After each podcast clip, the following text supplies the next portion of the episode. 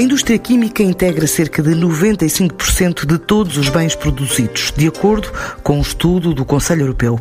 Em Portugal, o cluster representa cerca de 11 mil milhões de euros em volume de negócios anual e tem um peso de 12% nas exportações, uma atuação transversal à cadeia de valor que depressa se adaptou à nova realidade provocada pela pandemia.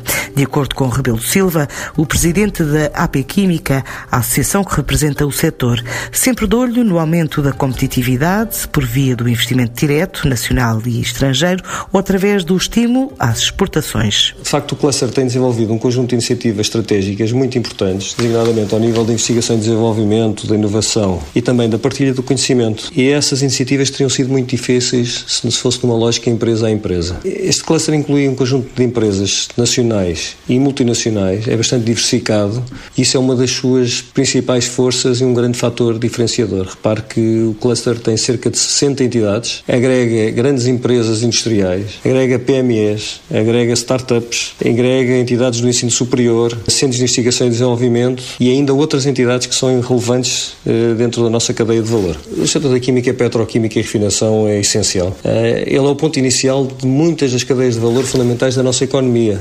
Ela é fundamental, por exemplo, para atividades e setores como o têxtil, as tintas, os automóveis, celuloses, tratamento de águas, agricultura, alimentar, farmacêutica, saúde, cosmética, entre outros. Em Portugal, este setor é muito representativo e é fundamental para a nossa economia. Ela representa 11 mil milhões de euros de volume de negócios anual, 1,6 mil milhões de VAB, valor acrescentado bruto, representa 12% do total das exportações nacionais e com vendas para mais de 180 países, apresenta 52 mil empregos diretos e indiretos e é ainda significativo, eu acho que é de, de salientar, que representa cerca de 20% das despesas em inovação de toda a indústria transformadora. É de facto um setor muito, muito inovador. A aposta na investigação e desenvolvimento, aliada ao trabalho em rede com diversas entidades e um tempo de reação rápido, permitiu ao setor dar uma resposta à crise Covid-19.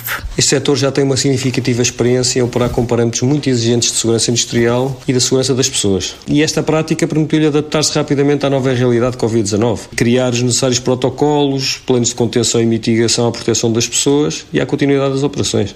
Eh, por outro lado, esta lógica colaborativa permitiu uma rápida reação do cluster e dos seus membros à crise. E houve, eu queria realçar, uma estreita colaboração com as várias entidades públicas relevantes. Aliás, na Europa, na generalidade dos países europeus, foram considerados um setor essencial durante esta crise, tem sido considerado. Mas vou-lhe dar um conjunto de exemplos, por exemplo, substâncias desinfetantes que entram na composição do gel alcoólico, que nós utilizamos na desinfecção das mãos, os produtos biocidas que são usados na desinfecção de arruamentos e outras superfícies interiores e exteriores. Temos também, por exemplo, gases medicinais, como o oxigênio medicinal que corre nos ventiladores que estão instalados nas UCIs dos vários hospitais, mas também os gases industriais, que também são essenciais. Temos substâncias ativas, por exemplo, que são necessárias à produção de de medicamentos e vacinas, solventes e outras matérias-primas que são críticas às instalações de produção de ingredientes ativos para medicamentos, produtos químicos, incluindo gases, que são necessários para o tratamento das águas potáveis, para o tratamento das águas residuais ou para o tratamento de resíduos. Temos também matérias-primas, polímeros, que são necessários à produção de materiais de embalagem para produtos alimentares, para a indústria farmacêutica, para os equipamentos de proteção individual para o setor da saúde, como por exemplo para as máscaras, viseiras, batas cirúrgicas, fatos de proteção integral, enfim. E há outras matérias-primas vitais para a economia do país. Por exemplo, o abastecimento de produtos químicos que são essenciais à área da energia, a refinação do petróleo, produção de eletricidade, outros que são para a indústria de transformação do plástico, os adubos que são essenciais para a agricultura portuguesa e a área alimentar. Há, portanto, inúmeros produtos que são essenciais, quer para a saúde pública, quer para a nossa economia e, portanto, o setor eh, em que nos inserimos é, de facto, essencial. Mas o travão à atividade durante o estado de emergência também foi sentido em alguns segmentos deste setor. Obrigou a readaptações, tal como aconteceu na SICA, com parte da produção localizada dentro do Conselho de Ovar, que foi alvo da cerca sanitária, agora já em fase de regresso à produção de produtos químicos para a construção e indústria, diz José Soares, o presidente executivo da empresa. A SICA Portugal, durante o período de estado de emergência, elaborou eh, parcialmente durante, durante três semanas. O nosso site principal de produção situa-se no Conselho de Obar, que esteve em situação de calamidade pública e com isso afetou a nossa produção ao longo desse período. Os impactos da paragem da nossa elaboração durante cerca de três semanas, durante o mês de março, foram recuperados ao longo do mês de abril.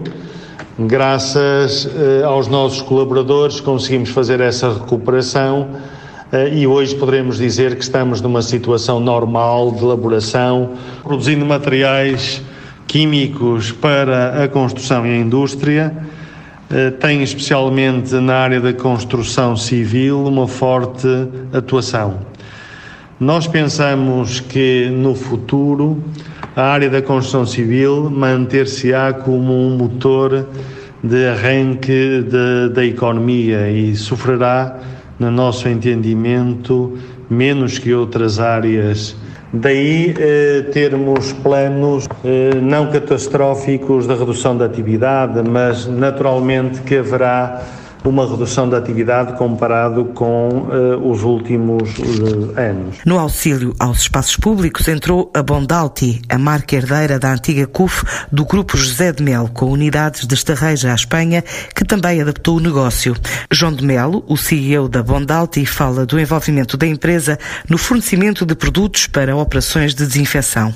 Um desafio aceito por sete autarquias em Portugal, 21 no país vizinho e também algumas corporações de forças militares como a GNR. Nós oferecemos, quer em Portugal, quer em Espanha, para desinfecção de estruturas públicas hipoclorito de sódio. Fizemos isso em Portugal, todas as capitais de distrito do país. Tivemos procura por parte de sete e bem como algumas guarnições de GNR eh, perto do Porto e da Aveiro. Em Espanha, um bocadinho mais, em Portugal foram cerca de 17 mil quilos, em Espanha foram cerca de 20 autarquias e foram cerca de 35 mil quilos de hipoclorito de sódio para desinfecção de estruturas públicas e de arruamentos. Do ponto de vista da Covid, o impacto é bastante elevado e representará este ano, de acordo com aquilo que sabemos hoje, cerca de 30% a menos na nossa atividade. A empresa teve de readaptar o seu modelo de negócio, claro, em primeiro, para mitigar os riscos das pessoas. Em segundo, manter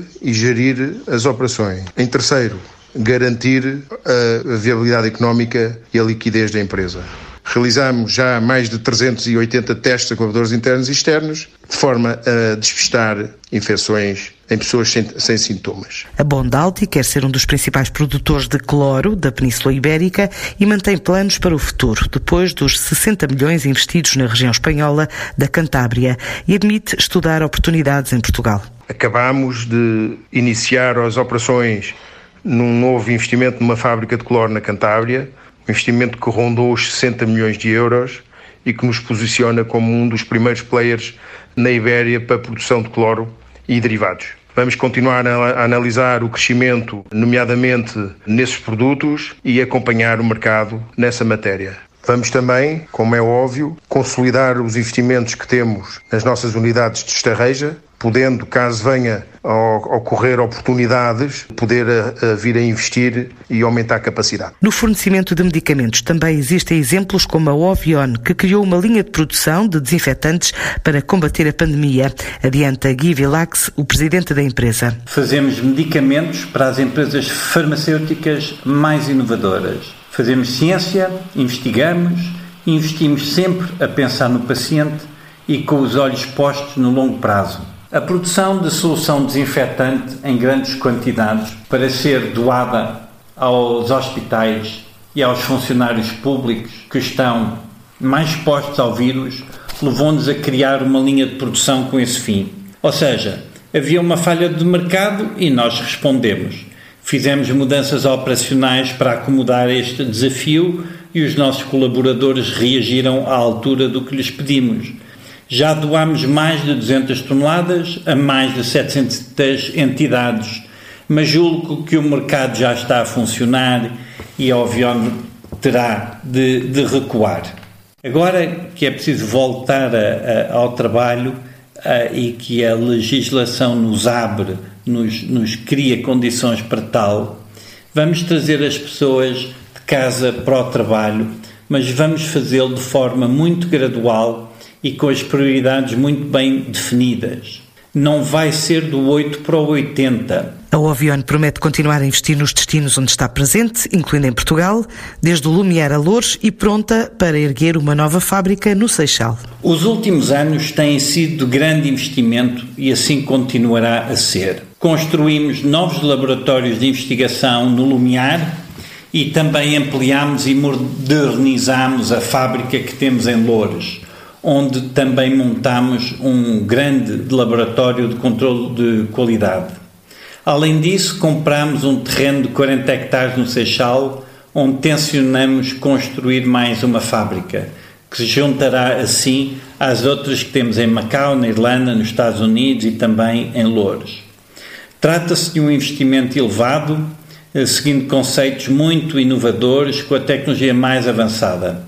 Fazemos este esforço porque os nossos cientistas e técnicos tenham sempre à disposição os melhores recursos tecnológicos e assim possam competir com os melhores do mercado.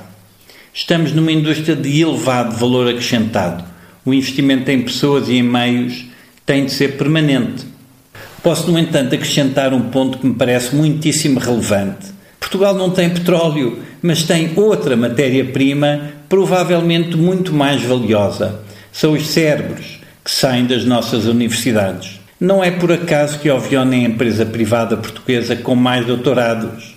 A Ovion mantém uma relação muito, muito próxima com as universidades portuguesas, porque essa é a nossa principal base de recrutamento e de apoio até para resolver problemas científicos. A empresa garante que também está empenhada no trabalho com parceiros a nível internacional para a cura de várias doenças. E exemplos não faltam. Participamos no esforço científico e depois no esforço industrial para encontrar a cura para a hepatite C. Os resultados que alcançamos nessa doença levaram à cura de 4 milhões de pessoas. Estamos envolvidos em vários processos que pretendem dar resposta científica e industrial a vários desafios que enfrentamos. A Ovion tem uma presença e uma reputação internacional que não é muito conhecida em Portugal, mas é natural que, confrontada com o maior desafio de sempre, a indústria farmacêutica trabalhe em equipe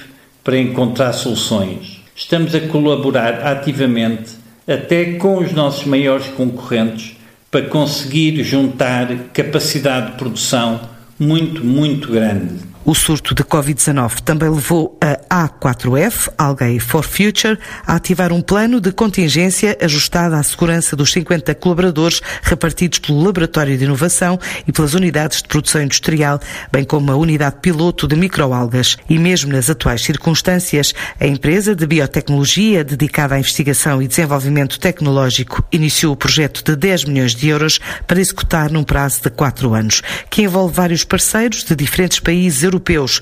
Assim revela Nuno Coelho, o presidente executivo da A4F. Nós, desde há muitos anos, que mantemos uma parte da nossa atividade focada em projetos e atividades de investigação e desenvolvimento que são nomeadamente financiados pela Comissão Europeia e que envolvem consórcios internacionais e sobre estes conseguimos manter o nível de atividade de acordo com o esperado, com reajustes e ajustamentos mínimos e mantendo a nossa capacidade de resposta. Gostava de dar uma nota para dizer que podemos testemunhar que mesmo nestas circunstâncias foi possível iniciar um dos maiores projetos que tivemos aprovados no passado recente.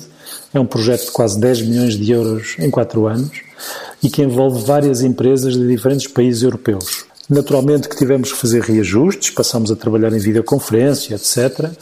Mas parece-nos importante dar este testemunho. As circunstâncias mudaram, tivemos que nos adaptar, mas não foi preciso parar. Em relação aos nossos projetos comerciais, sobre aqueles que estamos a executar em Portugal, já, já dei nota de que o ritmo abrandou, mas nunca foi preciso parar. Em relação aos projetos internacionais, estes sofreram reajustes na sua execução, mas não temos expectativas de que venha a haver qualquer quebra de contrato. Acresce que trabalhando em microbiologia disponibilizamos recursos junto dos nossos parceiros, tendo dado o nosso modesto contributo junto da comunidade científica nacional de forma a minimizar ou abreviar os ciclos de desenvolvimento de produtos relacionados com a atual pandemia do Covid-19. A aposta na indústria como força motriz para sair da crise provocada pela pandemia é defendida pela Repsol, que propõe um pacto generalizado a favor do setor e medidas económicas de curto prazo como prioridade para evitar danos estruturais no tecido empresarial. E está numa altura em que desenvolveu vários contributos para ajudar a sociedade civil em Portugal refere António Salvador, o diretor-geral da Repsol Polímeros. O mercado, no noso caso, tem tido procura constante, en particular na área sanitaria, de saúde e higiene persoal. Noutros sectores, como a área de automóvil, houve unha quebra debido ás interrupções que se impuñan nesta industria.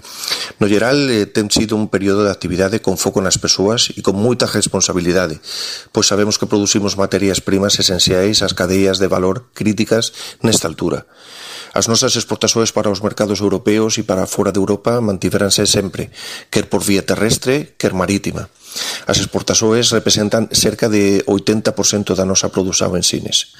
Déxenme acrescentar o noso contributo para a sociedade, en especial nesta região do litoral alentejano. Durante este período apoiamos asociaxoes, lares, bombeiros, hospitais, unidades de saúde, con diversas doazóes de equipamento de protexao individual, tais como máscaras, luvas, batas, óculos, termómetros ou gel hidroalcohólico. Tamén temos doado computadores portátiles para a Escola Tecnológica do Litoral Alentejano, e a de varias cantidades de polímeros para o fabrico de, de viseiras. Somos unha industria considerada esencial para o funcionamento normal da sociedade, pois eh, as materias primas que fabricamos são primordiais para o fabrico de equipos de protección individual e outros materiais e equipamentos moito necesarios para os sectores agroalimentar, da saúde, higiene personal, sanitario e outros sectores económicos. As nosas fábricas nunca pararán e continuarán a traballar en continuo durante todo este período. Faça para da refinação e a dança de preço do petróleo nos mercados internacionais, algumas empresas redefinem modelos sem querer dar voz sobre eventuais impactos, quer a nível de produção, quer a nível de preços. A Galp prefere realçar o trabalho na digitalização e novas propostas de valor que está a desenvolver noutros segmentos de mercado, que inclui parcerias como o caso da Uber Eats para entregas em casa, numa primeira fase a envolver 34 lojas em 12 cidades, mas para expandir, de acordo com André Cardoso, diretor de B2C da equipa comercial da empresa. As razões que nos puxam para estes novos projetos são apenas de uma ordem de razão. Estarmos cada vez mais disponíveis para os nossos consumidores, onde eles esperam que nós estejamos. Toda esta situação atípica que o Covid preconiza apenas acelerou projetos como este da parceria com a Uber Eats.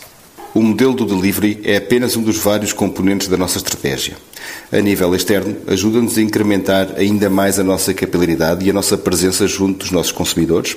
E a nível interno, é algo que é um pilar fundamental da nossa atuação. Ajuda-nos a melhorar a vários níveis. E, a título de exemplo, a forma como estamos a otimizar os recursos, a organizar as equipas, mas acima de tudo, da forma de tomar a decisão. Estamos a funcionar numa lógica de real time, o que significa que temos de ter uma agilidade que até agora não teríamos tido necessidade de o fazer para responder às necessidades que surgem com estes novos modelos. Mais do que metas nestes novos conceitos, temos sempre por objetivo o long run. Atualmente já temos uma presença única no mercado, com mais de 700 postos, com mais de 320 mil pessoas a visitarem-nos todos os dias. E o que nós reparamos, eh, com esta tendências novas que têm aparecido com, com o desenvolvimento da situação Covid, é que muitos consumidores adquiriram uma destreza tecnológica de adquirir produtos, de, de, conviver com as marcas de uma forma distinta. No fundo, quando entramos neste novo modelo, é para responder a essa necessidade. Mais uma vez, e sendo consistente, estarmos presentes onde o consumidor espera que nós estejamos presentes. Eu separava o retorno em dois grandes blocos. O primeiro bloco é a oportunidade única que temos de receber feedback em tempo real dos consumidores e agir e reagir em relação a esse feedback que vamos recebendo. O segundo grande ponto, acaba por ser o ponto de vista comercial, também temos um retorno significativo. Ou seja, por cada sete lojas que abrimos na parceria Uber Eats, significa que temos mais uma loja incremental a operar. O momento é encarado como oportunidade de refletir sobre a industrialização do setor, tendo em conta objetivos europeus de descarbonização, esperando mais captação de investimento para Portugal. Haverá naturalmente reflexos na atividade global em 2020, isso vai ser incontornável. Por outro lado, também é conhecido o impacto que o setor da refinação está a ter em toda a Europa e, portanto, Portugal naturalmente não estará imune. Em relação ao futuro, eu salientaria que esta crise veio acelerar a necessidade de discussão em torno da importância da estratégia de industrialização europeia. Uh, vai ser definido um plano de recuperação que será com certeza articulado com o European Green Deal uh, e que terá em conta designadamente os aspectos relacionados com as cadeias de valor, em particular da indústria, e o que se tornou evidente das respectivas dependências externas, tema hoje bastante discutido. E será com certeza também discutido a necessidade de se assegurar os fatores de competitividade da Europa. Uh, nosso setor será com certeza uma parte relevante nesta política industrial, uh, até porque a sua contribuição é indispensável para os objetivos de neutralidade carbónica em 2050. Em relação a Portugal, deverão surgir novas oportunidades de investimento no nosso país e nós na, AP Química estamos a desenvolver, portanto, no âmbito do cluster, um estudo para identificar estratégias de evolução para o setor e para as suas cadeias de valor no nosso país, é o chamado estudo das especialidades químicas e que será certamente um instrumento muito útil no futuro para a captação de investimento para o nosso país. Apesar do peso de Portugal neste setor dentro da União Europeia ser reduzido a cerca de 0,8% do total de vendas, o país tem contribuído para colocar a Europa no topo mundial, só superada pela China, que continua a ser o maior produtor de substâncias químicas dos últimos anos.